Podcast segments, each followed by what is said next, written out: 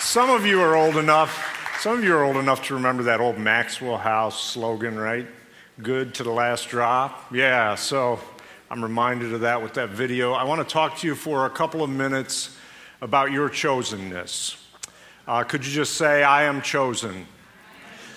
Some of you, that's hard, harder to say than for others. Some of you, um, it's hard to even feel that way. You've maybe never felt chosen, but I want you to know right at the onset, if you don't get anything else today, know that you are chosen by God.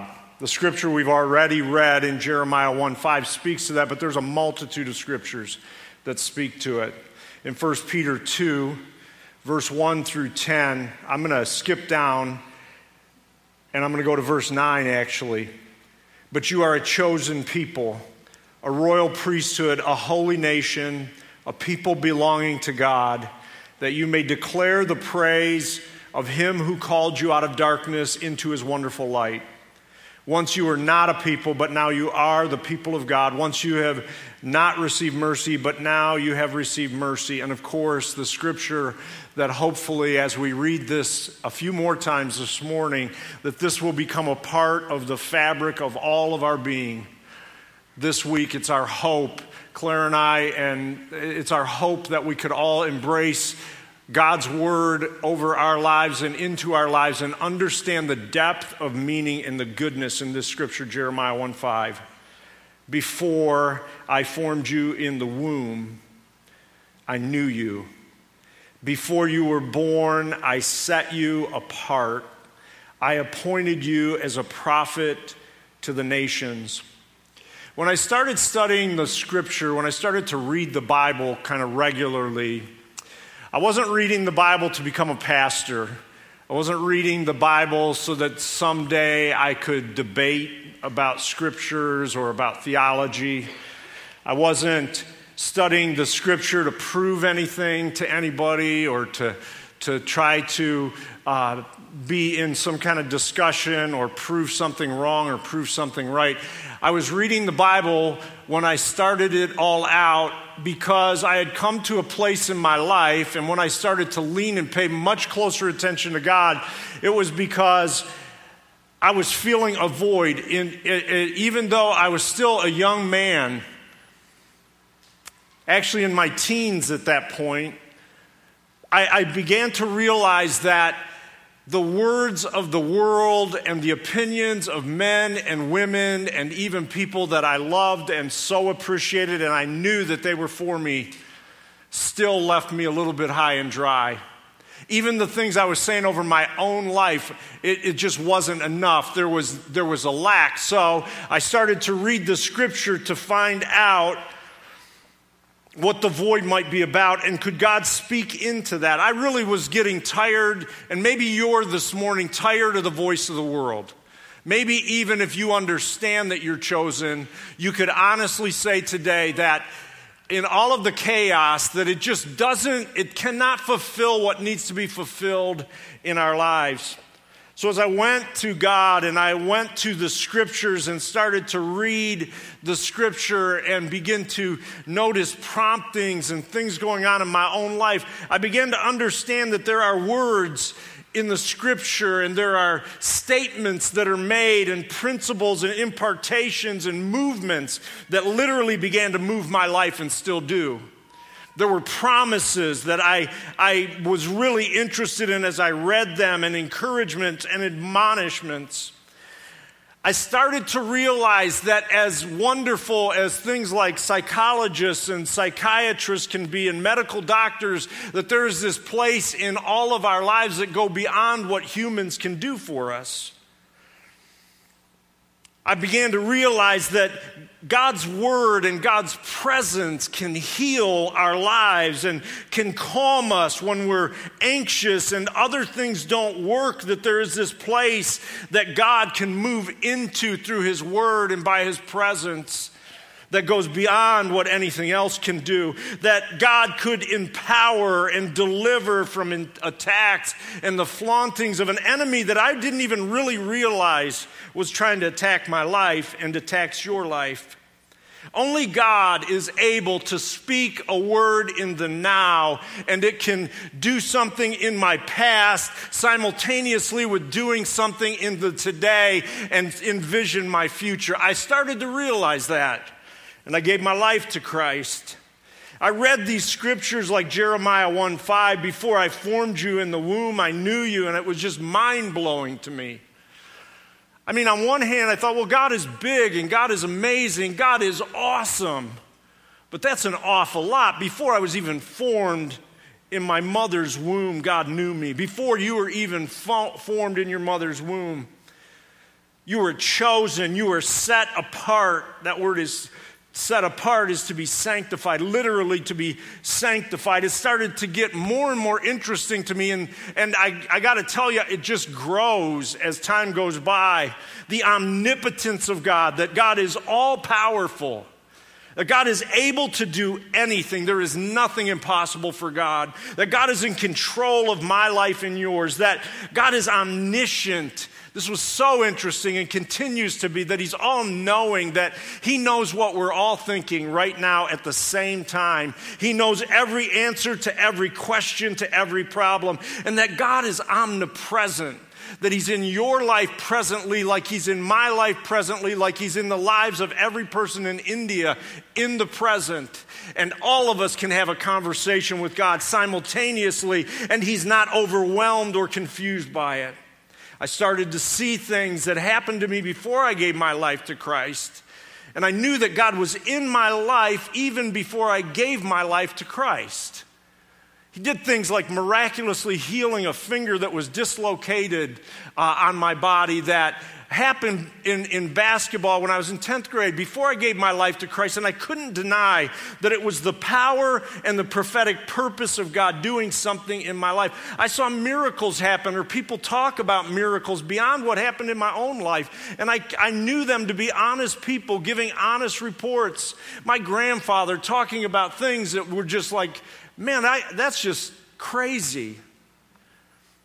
And it, I knew it was true. I saw lives turn on a dime. I had family members that literally did 180 turns instantaneously just because of getting a grip on the fact that they were chosen by God to live a life in and for God, and their lives turned around immediately from a life that might have been going in a really bad direction, that literally within one night, changed. I realized that at a greater depth that God cares about me. It was tangible and continues to be tangible that I can feel God's love. I can feel His presence. I feel God's presence in this room right now. And I can't really explain it to you other than to just say, I can feel God's presence in this room and in my life right now, in this moment. And I started to realize the reality of this scripture and others when the scripture says that you are chosen and I am chosen. That we are chosen by God, put on this planet for this moment, this time in history. And you may look around and at times you may look at other people's lives and say, well, it's easy for them to say because their life's pretty good, but my life's not that good. That's, I want you to pay attention to your life today. You are chosen to be here on this day. The scripture says, Before he formed me, before he formed Jeremiah, before he formed me, before he formed you, he knew us, he foreknew us. Long before Dick and Pat Loridge knew Scott Loridge as their child, long before my mother felt a kick in her womb, she, long before she looked at me or my dad looked at me for the first time, God saw me. God saw you. It wasn't a doctor that saw me first. It wasn't a nurse that saw me first. It wasn't an ultrasound tech that saw you first. God saw you. Before you were seen by anyone, you were seen by God. God sees you, He chose you, He had protected you. The reason that your life has not ended before this moment is because God has protected you. God has kept you. He's monitored your life. The reason that if your mother had a troubled pregnancy that she didn't end it might have been a great decision by her, but bigger than that was the fact that God was monitoring the pregnancy. And God wanted you on the earth right now. God needed your life here in the midst of what might be a difficult season in your life, for instance. You need to know that God has you here for this moment. He has kept you till now and is de- determined to keep you into the future. It's God that protected your mother's pregnancy and all of the days that have followed in your life and mine. It was God and continues to be God. While in the womb, He secured us, He protected us, He developed us, and He grew us. And He continues to do those things in our lives. In fact, even before we were formed by God in the womb, we were known by God, this scripture tells us, and other scriptures tell us. We were ordained by God. In other words, God had a purpose for our lives. Before you were even created, you were in the mind of God as a thought, and you were known by God, and God had something that needed to be done on planet Earth. And He said, when He says to Jeremiah here, when he says that you will be a prophet to the nations, what he's saying to Jeremiah and he's saying to us is there is something for you you that needs to be done on the earth that has a rippling effect somehow, some way to the nations. We can't understand that fully, but we can know that God is with us. Before anyone knew whether you were going to be a boy or a girl, God knew. Before your mom threw up in that first trimester, you, God knew that you were there. Before there was a prepping of the bedroom and the family getting ready for your arrival, God chose you and chose me. Before I formed you in the womb, I knew you. Before you were born, I set you apart. I appointed you as a prophet to the nations. There are no surprises to God about your life and mine. Prophetically, He has spoken into our lives and has sent us to the world. Your failures and my failures have not surprised God. Our life has not surprised God. He has known all about us before any of it has even happened. He knows every one of our thoughts right now. He has known every thought we've had before we even had it, and He knows what we'll be thinking tomorrow. He knows what we're going to do. He knows the struggles that we've lived in and live in possibly today. He knows the victories that we've lived in and, and, and enjoyed and the victories that we are still yet to enjoy. He knows the normal days. None of this surprises God. And in the midst of this, God has set us apart, the scripture says. He has set you apart and appointed you as a prophet to the nations. To be set apart is to be sanctified. First of all, that means positionally before God. We are before God, and then there is this ongoing sanctification or set apartness that the scripture talks about, where God takes us on this journey, and it's part of our prophetic journey where He continues to draw us to Himself and mature us and, and continues to invite us to have a relationship with Him and to grow with Him. And ultimately, there is this ultimate set apartness, this ultimate invitation to be in heaven one day with God. But see, your life and mine couldn't have been cut off previous to today. You know as well as I do that this room is full of people that are amazed that they are here today. People that have had diseases and have had addictions and have had near misses and accidents and all sorts of things. But it, your life couldn't be cut off because your prophetic purpose on the earth is not over. You are chosen to continue. There's even people in the room that wish their life was over. And I would say to you this that God's plan has not stopped because of your disappointment or your depression or discouragement. That God is still with you and God is still inviting you to live out the fullness of the purpose He's created you for. You are a chosen vessel. You have been set apart by God Almighty. And there is nothing that the enemy of your soul can do to end that, short of God's permission. We're set apart. See, what happens is we read this scripture and we think, well, this is Jeremiah, prophet to the nations. I'm not Jeremiah. But what we easily miss when we read these kinds of scriptures is we forget that when the scripture tells us that we're set apart, it really is saying that we are uniquely designed. We are uniquely placed on, you were put on this planet for specific reason, specific purpose that's always been in the mind of God. You were never meant to be Jeremiah. If you were meant to be Jeremiah, you would be Jeremiah. You were never meant to be Betty unless your name is Betty. You were not meant to be Betty. It was not a mistake that you are not Billy Graham. Do you understand? You and I are who we are because God thought it was a great idea. A prophetic, profound, chosen idea to send you here on this day in this generation. You're set apart. You weren't meant to live a cookie cutter life. You weren't meant, and I wasn't meant just to be a part of the clique or the club. We are fearfully, David says, and wonderfully made. There would be times when we would be outcast by men and women because the only way we could draw near prophetically to God is by being outcast by men and women at times. It doesn't matter who somebody else wants you to be. It doesn't matter. It doesn't matter who somebody else says you should be. The only thing that really matters is who God thinks you should be because God's opinion is the only one that ultimately matters. It was Him that placed His word into your life and created you. It doesn't matter that the enemy doesn't want you here. It doesn't matter that he wants to rob and kill and destroy from you because God wants you here. And God says there's no weapon that will form, be formed against you that will prosper against you. You're chosen, you're set apart. You are here with a purpose, on a mission from God.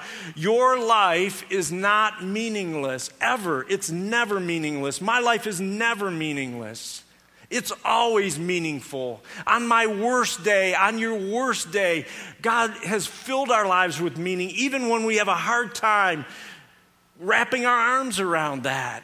We are here on a mission. We are an arrow in flight. We are a missile headed for a target. God made a decision and said, This arrow going toward that bullseye, and I'm sending it now. And He spoke forth your name. You are propelled, we have been propelled, sent literally from heaven for a specific life mission. Your mom was an amazing, we should have talked about this next week. Your mom was an amazing conduit, a delivery system for a prophetic message this world so desperately needed through your life or mine. You are marked by God. You are a marked daughter of God. You are a marked son of God. God does have an agenda for your life. God is desiring for all of us to grow into the mighty thing that He has for each one of us. See, there's some things that are only for you to do.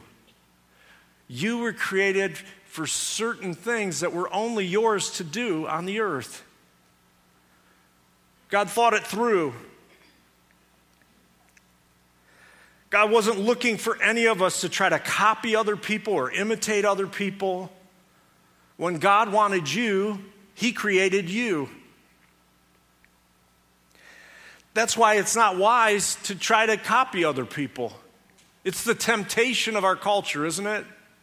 If we sing, we want to be like a certain singer. If we preach, we want to be like a certain preacher. If we're a church, we want to be like a certain church. If we, if we, uh, you know, if we do home renovations, we want to be like the one, the people that do it on the TV show, right? It's like we're always trying to copy those things where God just sent us forth certainly to learn from one another, but to bring our unique gift that God sent to the world through this package that we are There's no other fingerprint like yours. There's never been a fingerprint like yours. There's not a fingerprint on earth like yours except yours on this day, and there will never be a fingerprint like yours in the future. It speaks to the uniqueness of how God has designed us, each one of us. And we play this beautiful symphony together in the church and in community, and God makes a difference through our lives, but we have to live it one life at a time. The scripture tells us that the hairs on our head are numbered. I find that interesting that the hairs on our head are numbered. Now, that would be awesome enough, wouldn't it, to think that, for instance, the hairs on your head are counted? You know, some people would be easier to count than others, but anyway, for God to just say, you know, your head has like a half a million hairs. But that's not what the scripture says. The scripture says that the hairs on your head are numbered. So, like this morning, I was wearing a blue sweatshirt. I'm outside. Uh, taking the dog out and I look and this happens a little bit more this time in my life, but when I have something dark on, I don't know if you notice, I get a little bit of gray and uh, t- I'm just turning. Anyway, there's like a handful of gray. And I looked, I kind of chuckled. It's like on my, and it wasn't dandruff, it was gray hair. Anyway, I kind of chuckled and I thought, God knows every number, like 14,536. Scott just lost it. You know, 15,018, there it is. He knows every numbered hair on your head. If God is so intimately involved with us, obviously, He's intimately involved with the plan that He has for our life. David says it this way in Psalm 139 17 How precious are your thoughts about me, O God. They cannot be numbered. That's pretty powerful. You are chosen. We are chosen. Russell Kelfer says this He says, You are are who you are for a reason. You are part of an intricate plan, precious and perfect and unique in design. God called a special woman or man. You look like you look for a reason. Our God made no mistake. He knit you together within your mother's womb. You're just what He wanted to make the parents you had were the parents that He chose. And no matter how you feel, they were custom designed with God's plan in mind, and they bear the Master's seal. No, that trauma you faced was not easy, and God wept that it hurt you so, but it was allowed to shape your heart so that into His likeness you'd grow. You are who you are for a reason. You've been formed by the Master's rod. You are who you are, beloved, because there is a God. You are chosen. Your children are chosen. Your parents are chosen.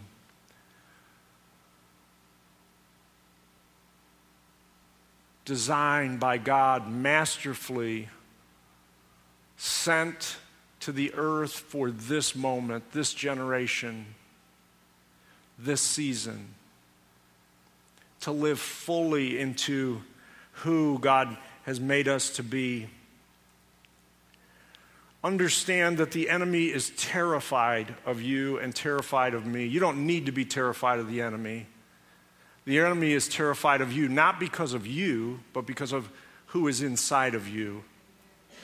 The enemy is terrified and would do anything the scripture tells us to rob from you, to kill you, or destroy you.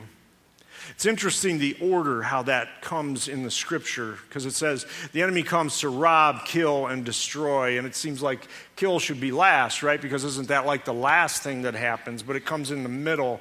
The, he comes to rob from you, to have you uh, in the midst of your chosenness, to try to take that away so that you live in poverty of spirit and that you don't fully embrace the relationship that God wants to have with you, that you're not living when you get robbed by the enemy, you don't live in the goodness of today. You kind of become paralyzed to it. Have you ever been in a really rough season? And it's just difficult, not necessarily because the enemy's robbing from you, but he starts to distract you, and you're living in your today, but you feel like you're just surviving through the day. You're being robbed because there is a goodness in every day that God wants us to have. The enemy is trying to take all of your power. The enemy is trying to take all of the influence that you were created in your chosenness to display to the earth. The enemy is trying to take all of the enjoyment out of your life. The scripture says the enemy comes to kill. That's pretty straightforward, isn't it? The, to end any of the life, not just ultimately your life, but any of the life in your life. But destroys the interesting term because it's the last term in the series rob, kill, and destroy. And what the destroy is about is the enemy not only wants to kill you, but wants to destroy the memory of your chosenness. The enemy, because I have met a lot of people that really, honestly, I think they would be fine dying. Be like, I'm ready. I have, my mom is, she's like, I'm ready, Scott, I'm ready for heaven. But see, God still has her here and has maybe some in this room here because it's not about whether or not you live or die. It's about a legacy that God still has you on the earth to build. There is still a prophetic purpose going on in your life trying, the enemy's trying to take the memory of you, eliminate the legacy that you were meant to live into this season of your life, full of wisdom, full of resources that you've accumulated that go far beyond just finances, resources, life, wisdom, and understanding that you have accumulated. The enemy wants to destroy that. And God would say to all of us, don't allow the enemy to destroy from you. Live into, build that legacy. See, the devil doesn't mind that we're in church today, doesn't mind that some of us raised our hands, doesn't mind that some of us like to quote scripture, doesn't mind when we say that we're a Christian. Just so long as when we're done with all of that stuff, we really don't have any faith or confidence in our chosenness and in the integrity that we're invited to, and that we don't care whether or not our character continues to grow and gets built, and that we would have a holy work ethic before God because we were put on this planet for a prophetic purpose. See, the enemy doesn't want that to happen. You can go to church all you want, just don't let your life change and grow because it's your prophetic purpose that the enemy's after. The enemy doesn't mind how many days we live on the earth so long as we don't live the days that we have on the earth. I mentioned it a minute before, or a few minutes ago, and the truth may be about just about all of us is we cannot deny that we have either lived very closely to people that have had close calls that are sitting in this room, or we've all lived close calls in this room are people that have been delivered from leukemia, cancers, been in ICUs where the doctor said they will never come out of this. And here they are today. Severe heart trauma and problems, circulatory issues, deep depression, paralyzing but here to live another day. Accidents, close calls that we knew if we would have just did something a little bit different, we wouldn't be here today. But we have been chosen to be here on this day.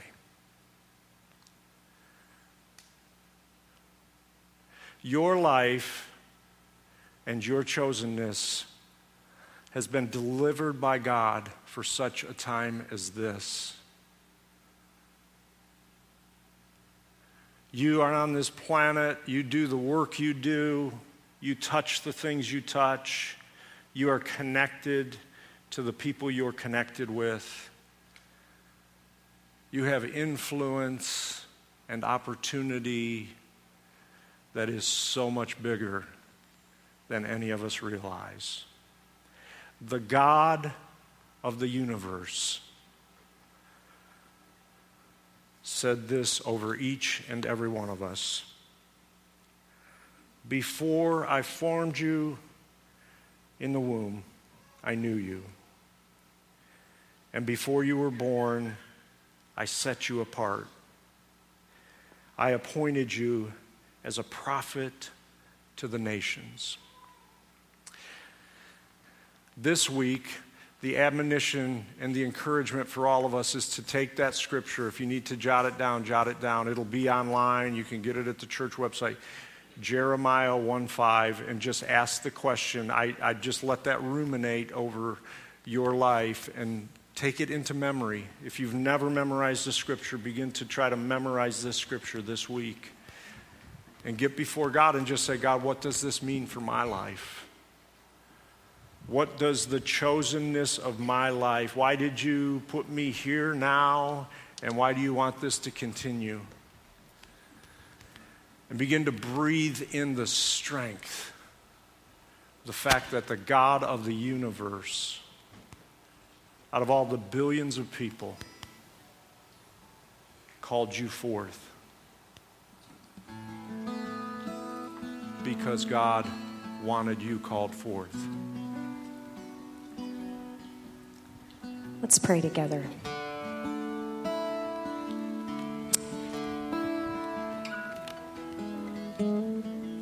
Just notice whatever God helped you pay attention to this morning, whatever word or phrase, something that captured you, something that made you wonder, something that gave you hope. And